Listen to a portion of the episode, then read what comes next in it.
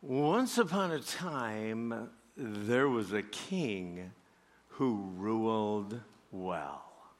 He, he was just and fair.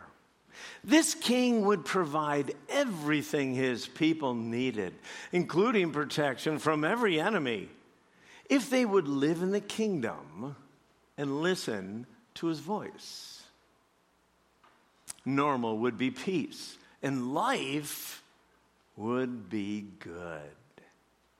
Who wouldn't want to live under this king's rule or in this king's kingdom? Well, the answer is Israel, and ultimately, us. Let's pray before we open up the scriptures this morning.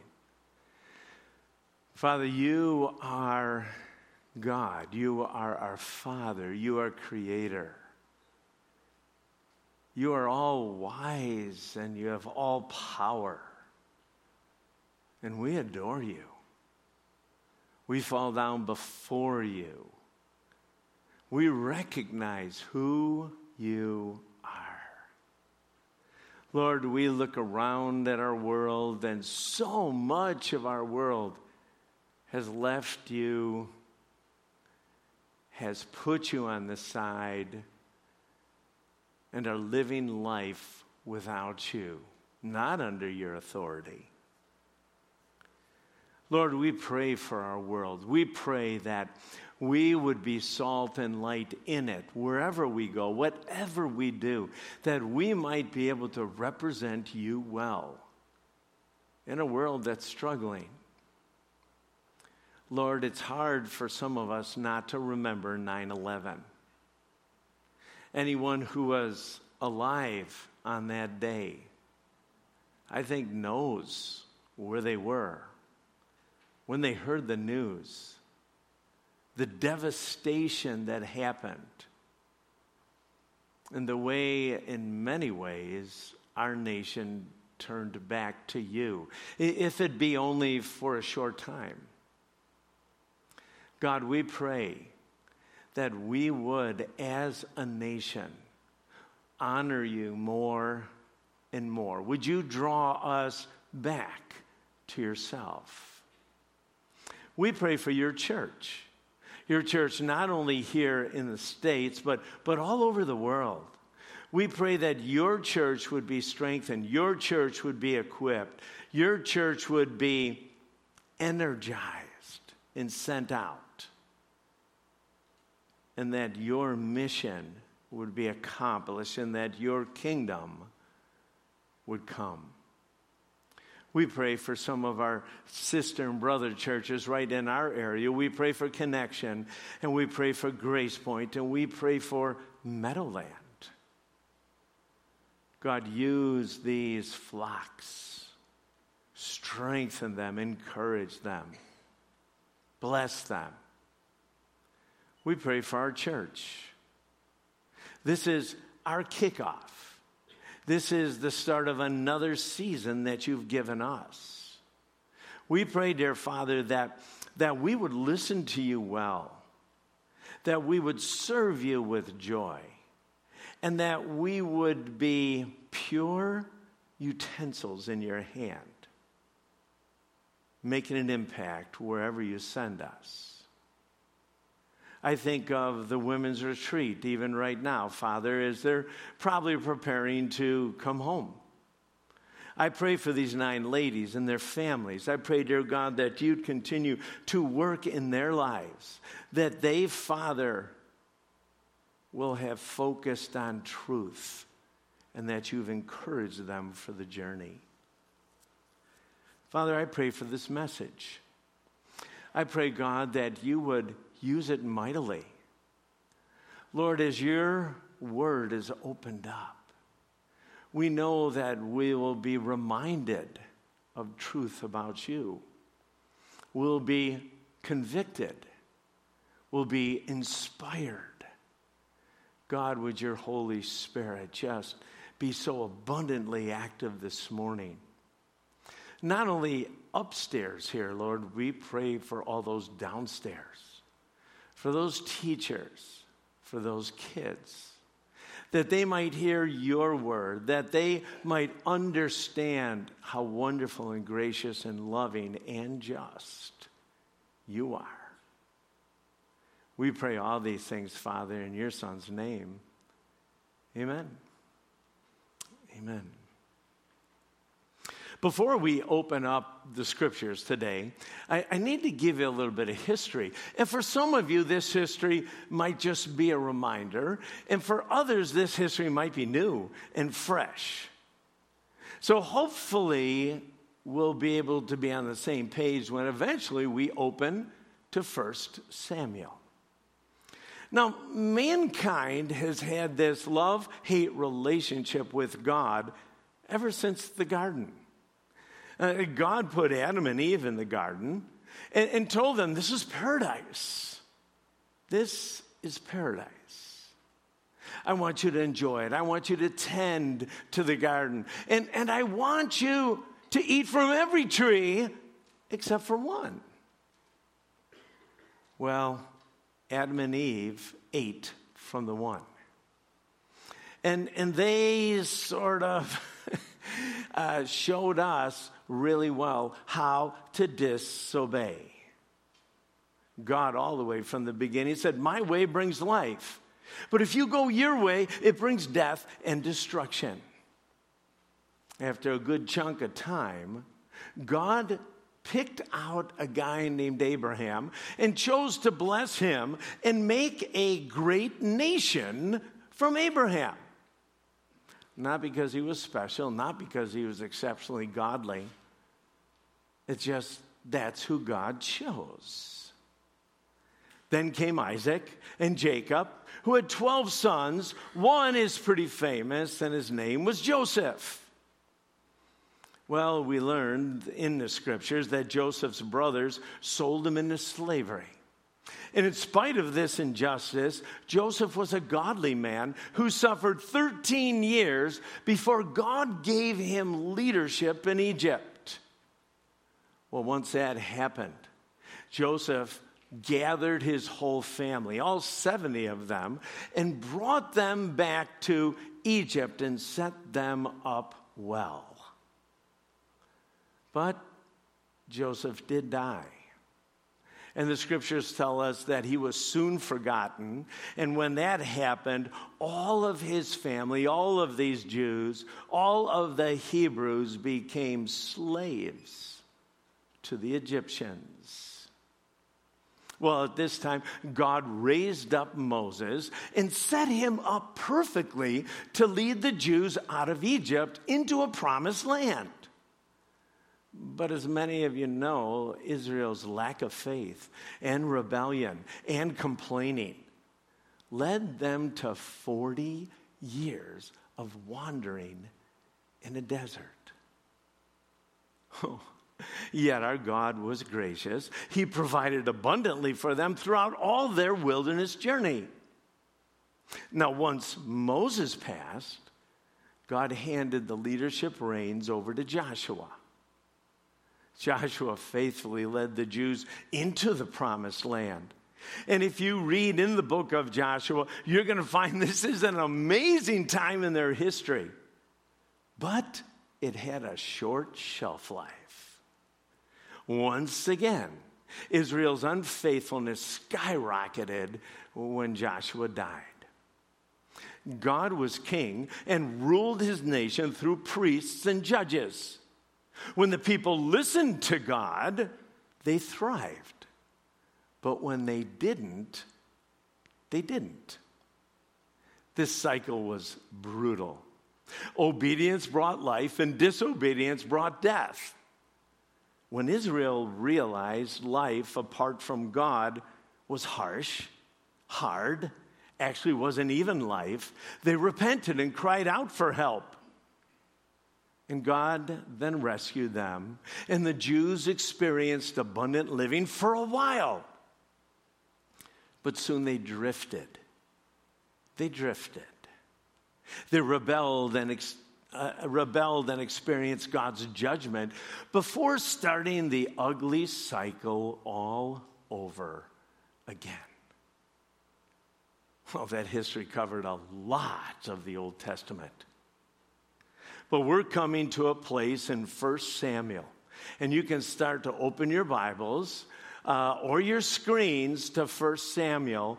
But when we open up 1 Samuel, we find Eli was Israel's high priest. His spiritual influence was weak, in fact, almost nil. The Hebrews actually were in a bad spot as we open up this book.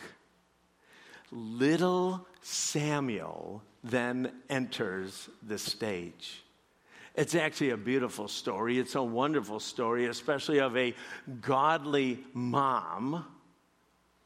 And you can read it for yourselves. It starts in 1 Samuel. But what eventually happens is Hannah gives birth to Samuel.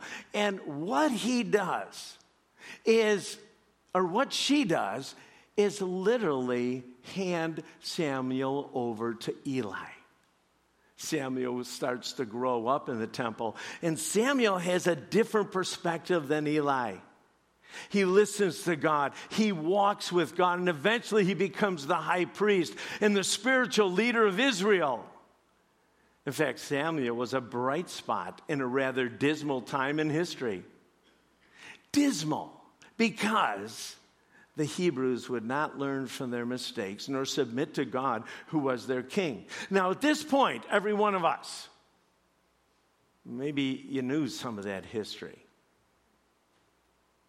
But so many of us start putting Israel in a box, the Jews in a box, Adam and Eve in a box. Oh, those people were stupid. Why didn't they listen to God? Why didn't they enjoy abundant living? Why was it that it was so hard for them just to obey? Don't shout too loudly. Don't get too proud. Because as I see it, we do the same thing over and over and over again. So let's turn to 1 Samuel. And we're going to start actually at chapter 7. And if you're newer to our, our fellowship here, I would encourage you to bring a Bible or to open up a flat screen. Sometimes in our studies, like we just finished a Philippians study, we would just take three or four or maybe up to six or seven verses. In some of these studies, we're going to be covering chapters. And I won't be putting all of those chapters up on the screen. I also will be making suggestions that when you go home, maybe you could check out a certain portion, such as I've already mentioned, and some of you are very, you know, you, you get this. So why don't you go home and read 1 Samuel chapters 1 through 6? It will give you a little bit better background. But we're jumping to chapter 7. At this point, again, to put it in context, the Philistines, which were an evil nation, an idolatrous nation, a godless nation, a nation that God used to bring judgment on Israel. And the Philistines at this moment ruled Israel. They were in this predicament again because they had abandoned God and they were suffering natural consequences. But Samuel, the spiritual leader of Israel, gathered Israelites together. In 1 Samuel chapter 7, starting at verse 3, I'm going to read verses 3 and 4. Then Samuel, the high priest, the spiritual leader of Israel at this time, said to all the people of Israel, If you want to return to the Lord with all of your hearts, get rid of your foreign gods and your images of Ashtoreth. Turn your hearts to the Lord and obey him alone. Then he will rescue you from the Philistines. So the Israels got rid of their images of Baal and Ashtoreth and worshiped only the Lord. this sounds like a good turnaround. It sounds like, okay, God's given grace again. Here's the deal we've been under this evil power. We don't want this anymore. We're going to worship God. We're going to get rid of the idols. We're going to quit depending on them, and we're going to worship the Almighty God. In chapter 8, we read that Samuel was growing old and that the elders of Israel seemed to make a request, a reasonable request. If you go to chapter 8, starting at verse 4, finally, all the elders of Israel met at Ramah to discuss the matter with Samuel. Look, they told them, you are now old. Whoa. How's that for right between the eyes? You know? Uh, okay, you are now old, and your sons are not like you. That's normally what would happen. The sons would take over. Give us a king to judge us like all the other nations have. Samuel was displeased with their request and went to the Lord for guidance. When you first read it, that doesn't seem so bad. Hey, Sammy, you're getting old. Your sons aren't so good. How about if we bring a king in? Eh, we'll bring a good one. And let him lead because your family has basically blown it. But the scriptures say that Samuel was displeased. And it's not about his sons, it's something much, much deeper. Let's look, verses 7 same chapter. To everything they say to you, the Lord replied. For they are rejecting me, God says, not you. They don't want me to be their king any longer. Ever since I brought them from Egypt, they have continually abandoned me and followed other gods, and now they are giving you the same treatment. Do as they ask, but solemnly warn them the way a king will reign over them. This was the pattern of Israel. Give them what they want, but warn them. Let them know actually what an earthly king will require of them. But if you read this again, you got to understand just a little bit of the background. This is important to understand why this was so offensive both to God and to Samuel. Remember how he started off the message? Once upon a time, there was a good king. Oh, you wanted to live in this kingdom. You wanted to submit. You wanted to obey. You wanted to thrive. That was God. And God said, I want you to enjoy the blessings of my relationship. And basically, Israel kept saying, Nope, don't want it. I'm out of my own. I'm living apart from you. It's clear throughout the scriptures that God's plan was to raise up a nation that had no need for a human king. It would be very, very different because God was their king. This nation would go to God for provide for provision, for providence for provision. Eh, eh, they would go to God for guidance. They would go to God just like normal people would go to a king because God was king. We find all the way through the Old Testament God giving clear commands to his people not to trust human rulers, weapons, or armies, but to rather find all their security in him, to go to him. He was your king.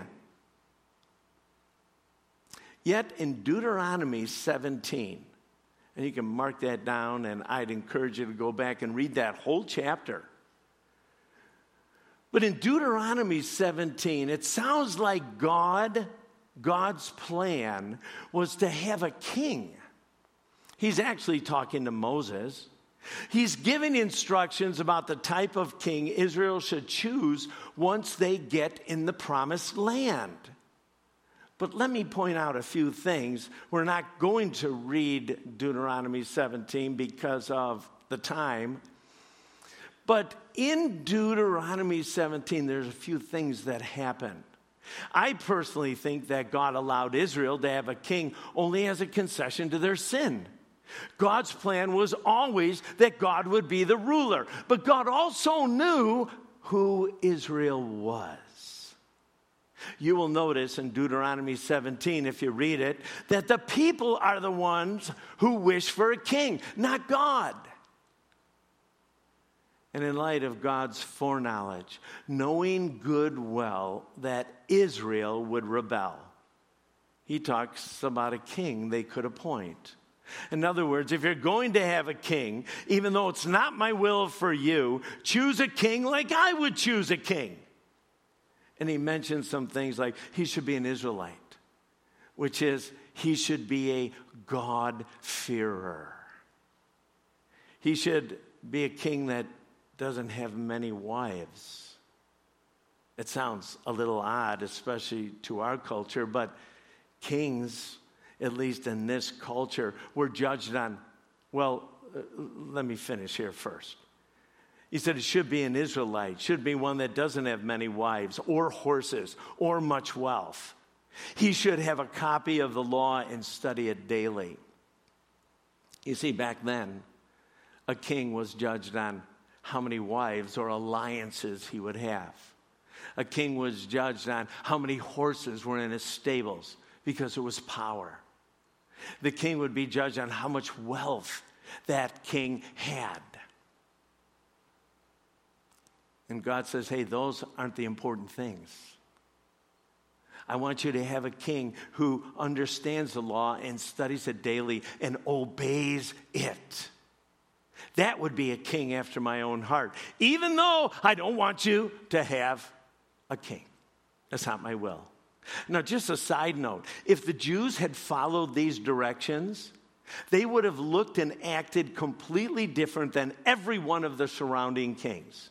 There's no doubt. It feels to me like God knows their rebellious hearts and is trying to minimize the damage. So, why were they asking for a king? Why was Israel asking for a king? I'm going to say probably two, two bad reasons. The first one is everyone else had one. Really? That's going to be a reason? Let, us have a king because, well, every other nation has one. Well, we're different than every other nation. But the second reason was the powerful reason and the hurtful reason, and that is they were rejecting God's sovereign leadership over them. We don't want God to be our king. We want a human to be our king. God's response do as they ask Samuel, but warn them. I will send you a man. And, and listen to this I will send you a man, the kind the people want. Anoint him. You're going to find out in 1 Samuel chapter 9 that Saul was the most handsome man in the land. Head and shoulders above everyone. When he walked in a room, everyone went, Whoa. Oh. Oh. This got to be our king. Look at him. Whoa. And we're going to find out that God chooses kings differently than man chooses kings. In chapter 10 of 1 Samuel, uh, Saul is anointed as king. And what happens, uh, again, as you kind of read through this whole scenario, as I give you some highlights, after his anointing, God gives Saul the Spirit. In verse 6, at that time, the Spirit of the Lord will come powerfully upon you, Saul, and you will prophesy with them. You will be changed into a different person. In verse 9, as Saul turned and started to leave, God gave him a new heart. I want you to know that God set up Saul well. It was not his choice, but he gave them the Spirit and he gave them the ability to lead well. Let me just remind you again, if some of you are newer to the scriptures, in the Old Testament, the Holy Spirit didn't indwell every God-fearer. Today, after the cross, once you come to faith, the Bible tells us that God changes you into a new creation and that the Holy Spirit comes and dwells in every believer. It's amazing. Back then, the Holy Spirit was only given to certain people at certain times for certain tasks. So, what was cool is that Saul had the Spirit. He had the Spirit. So, things are looking pretty good right now. They're going to move forward. But as you've already heard, that Saul is getting old. And in chapter 12, Saul gives, uh, excuse me, Samuel gives some last words of advice. Samuel's getting old. Samuel knows he's going to die, and Samuel wants to make sure he can to set up the children of Israel well. He reminds them of God's faithfulness. We, we just sang about it, about Israel's unfaithfulness. Now Samuel says this Once again, you've rebelled, and you are wicked because you've asked for a king when God was your king. That's why they were so upset.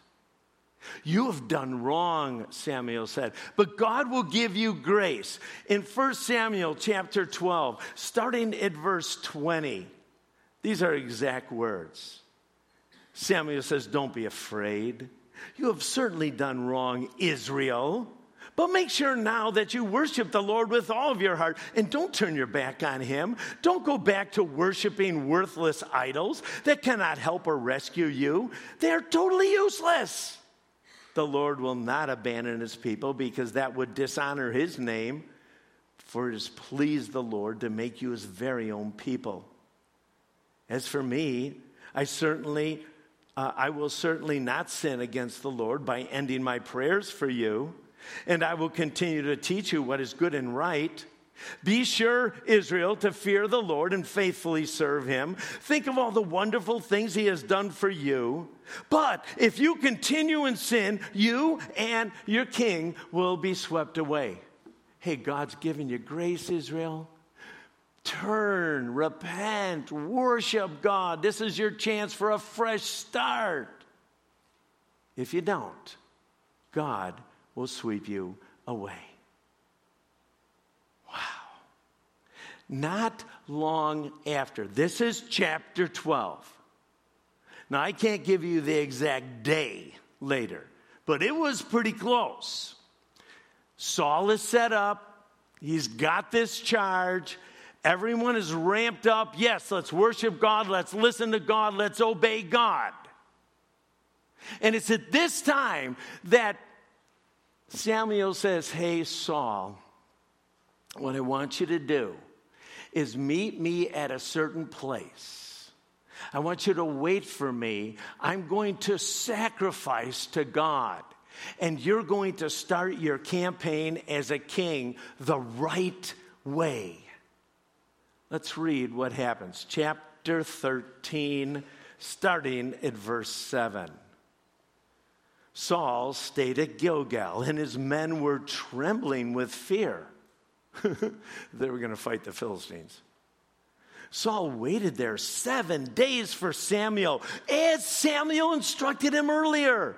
Now remember, Samuel's just not a guy here. Samuel's God's prophet, and Samuel speaks God's word. But Samuel still didn't come. Saul realized that his troops were rapidly slipping away. So he demanded, Bring me the burnt offering and the peace offerings. And Saul sacrificed the burnt offering himself. Just as Saul was finishing with the burnt offering, Samuel arrived. Dun, dun, dun, dun. Saul went out to meet him and welcome him. But Samuel said, What is this that you have done? Saul replied, I saw my men scattering from me, and you didn't arrive when you said you would. And the Philistines are right here, ready for battle. So I said, The Philistines are ready to march against us at Gilgal. I wouldn't have even have asked for God's help or the Lord's help. So I felt compelled to offer the burnt offering myself before you came. This sounds all really good. I don't want to go to battle without God's blessing. So therefore, I'm going to do it. You blew it. You weren't here. You said you'd be here. He responds, verse 13, How foolish Samuel exclaimed. You have not kept the commandment of the Lord your God, of the Lord your God gave you. Had you kept it, the Lord would have established your kingdom over Israel forever. But now your kingdom must end, for the Lord has sought out a man after his own heart. By the way, that's what the series is about the Lord has already appointed him to be the leader of his people because you have not kept the Lord's command. Now, now this seems so harsh. Are you serious? It sounded like the right thing. Saul wanted to obey, Saul wanted God's blessing. What's the big deal? The big deal wasn't God's way. The big deal is that God told him exactly what to do. The big deal is that he disobeyed.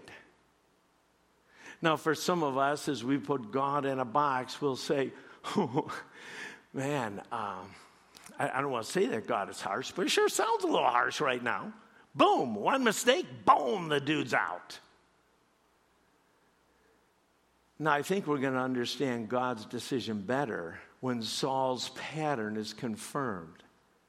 Why don't you turn over to 1 Samuel 15? And let me start off telling you the story. Samuel meets with Saul at a different time, a little bit later. And he says this, and this is hard again for us to understand completely. But God used different people groups to bring about his justice. So Samuel went to Saul and said, Hey, Saul, it's time to settle accounts with the Amalekites. These Amalekites have been extremely evil, and God said He's going to use the Hebrew army, and you are going to go and destroy this nation for their ungodliness. He says, destroy everything. Oh, wow. It's hard. Everything. When you go in, you destroy everything, every living being, every structure, destroy it. But I'm telling you that Saul saw things differently. Chapter 15, verse 9. Saul and his men spared Agag, that's the king's life, and kept the best of the sheep and the goats, the cattle, the fat calves, not the skinny ones, and the lambs everything, in fact, that appealed to them. They destroyed only what was worthless or of poor quality. Whoa. It seems to make sense, though, doesn't it, in our perspective? Let's just destroy the things that won't help us, but all these other things, these are pretty good things, man. Let's do it. Let's keep it. Starting in verse 10. Then the Lord said to Samuel, this, is one you, this is one of the saddest texts in the Bible. Then the Lord said to Samuel, I am sorry that I ever made Saul king, for he has not been loyal to me and has refused to obey my command. Samuel was so deeply moved when he heard this that he cried out to the Lord all night. Early the next morning, Samuel went out to find Saul. Someone told him Saul went to the town of Carmel to set up a monument to himself. then he went to Gilgal. When Samuel finally found him, Saul greeted him cheerfully. Me, the Lord bless you, he said. I have carried out all of the commands. Now, I, just want to stop here. Uh, do you think Saul's an idiot? No, I, I don't. I think he really thought he obeyed. I, th- that's the problem. It didn't make sense to him, so why should he do it? Whoa.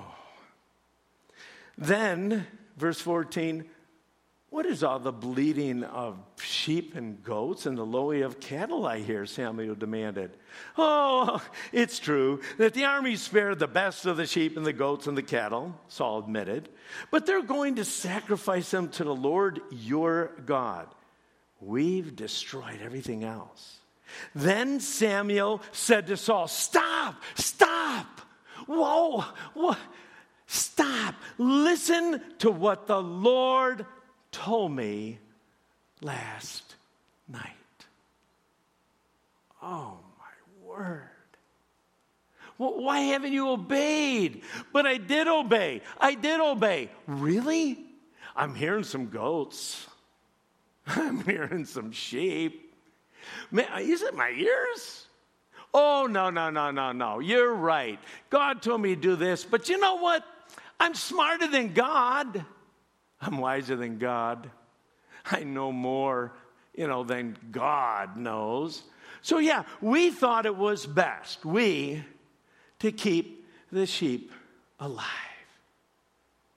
And, and then he, asked, why did you obey? And he comes back again, and you'll see this in verse 20. But I did obey. I obeyed. What's wrong with you? I obeyed.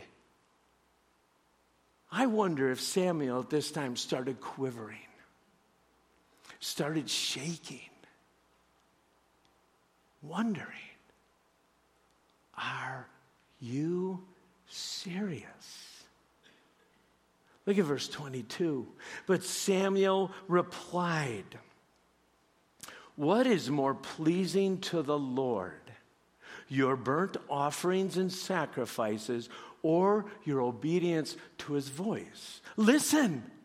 Obedience is better than sacrifice, and submission is better than offering the fat of rams. Rebellion is as sinful as witchcraft, and stubbornness is as bad as worshiping idols.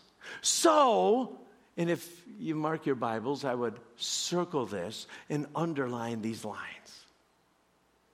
Because you have rejected the command of the Lord, He has rejected you as the king. Saul is not a man after God's own heart. Saul did not honor God. Uh, listen carefully to this. He disobeys thinking his way is better than God's. And if we're honest, every time we read God's word and we disobey, every time, what we are saying is that my way is better than yours. Here's something really important to see partial obedience is not obedience. I, just want you to know. Well, I obeyed the majority of it. I listened to a lot of it. And God's saying, no, no, you disobeyed. Here's another thing that, we need to understand partial obedience deceives you. It really makes you think, it makes me think that, yeah, I did obey God. I, I did. That's a lie. Because partial obedience is disobedience. You did not, and neither did Saul, obey the Lord. And Samuel makes it really clear obedience is better than sacrifice. All the work you did, all of the serving God, all of the ministry, you may think that's a good thing, and, and it is. But know, it's more important that you obey. And here's another thing what happens is very unique Repentance is making things right. And as you continue to read this chapter, what Samuel the high priest says is in verse 32. He says, Bring Agag to me, the king. They bring Agag to Samuel. And the Bible says that Samuel cuts him to pieces. The man of God, the non warrior. I, I, don't think that was part of his character. I honestly think that he feared God so much. He goes, If you're not going to listen to God, I'm going to listen. I don't know if his next step was going out and just slaughtering all those animals. I know he did this. You see, sometimes we own our sin. Sometimes we recognize, yes, we've offended the Almighty God. But we don't do anything about it. We don't really fear God. Okay, we got caught. Okay, it's not the right thing. Okay, I'll learn better next time. But if you read all the way through the scriptures what repentance is, is that there is a sorrow, there's a wrong that you've done against the Almighty God, and you repent, make it right, and you change your ways. Samuel didn't do any of that. And you almost have to ask yourself some personal questions right now. Hey, when I read the scriptures, when I hear something from God, do I disobey thinking I'm smarter? Is my pattern of obedience sort of obeying? Do I obey most of the time or part of it in thinking that that's okay?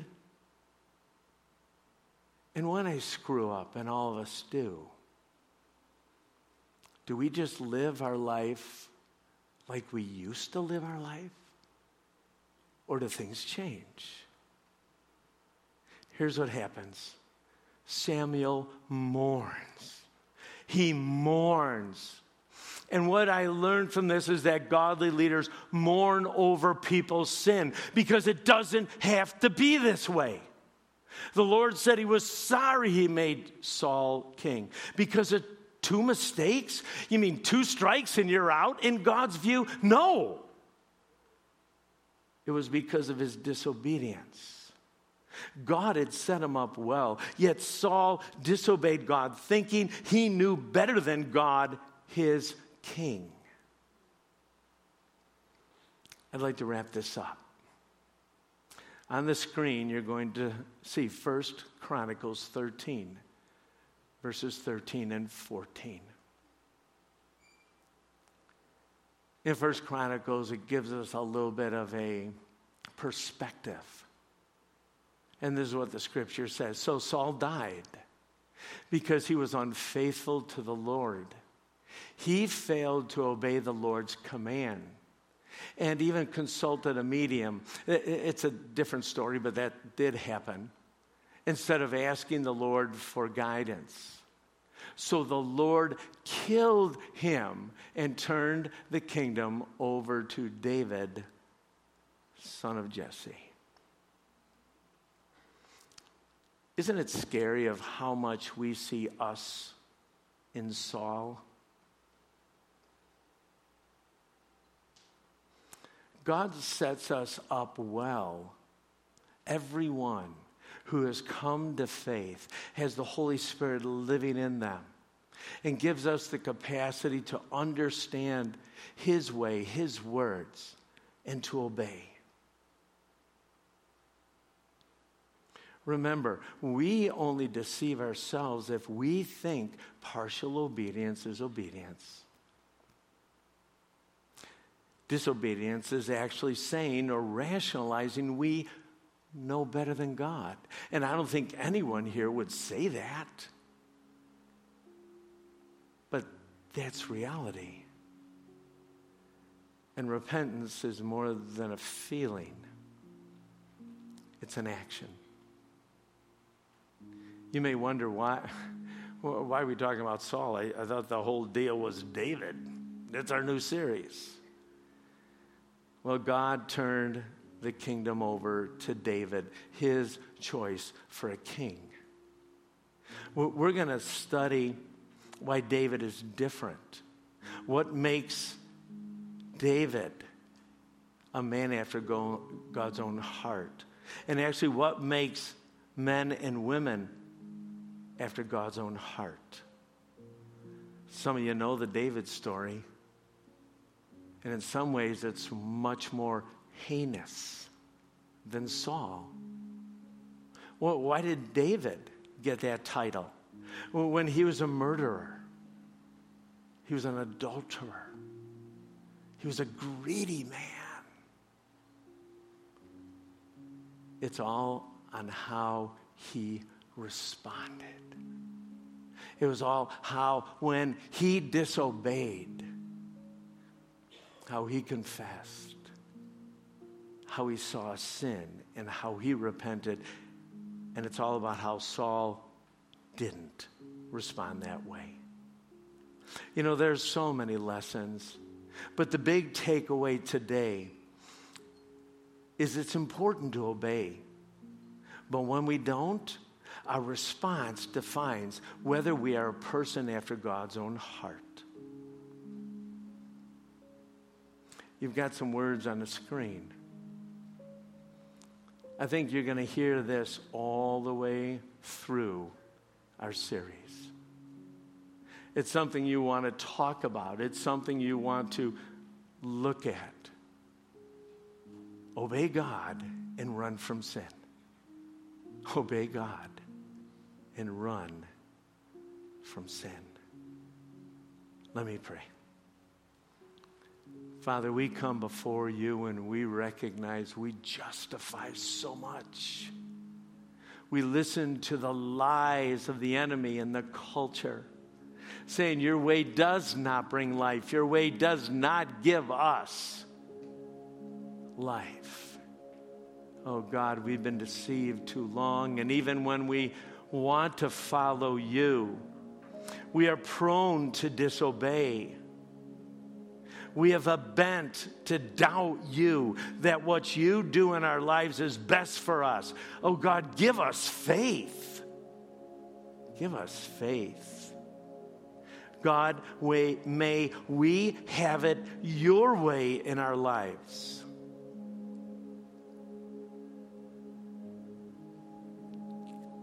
Father, I ask now that you would take this group of people, this pastor, and you would help us understand what's important to you.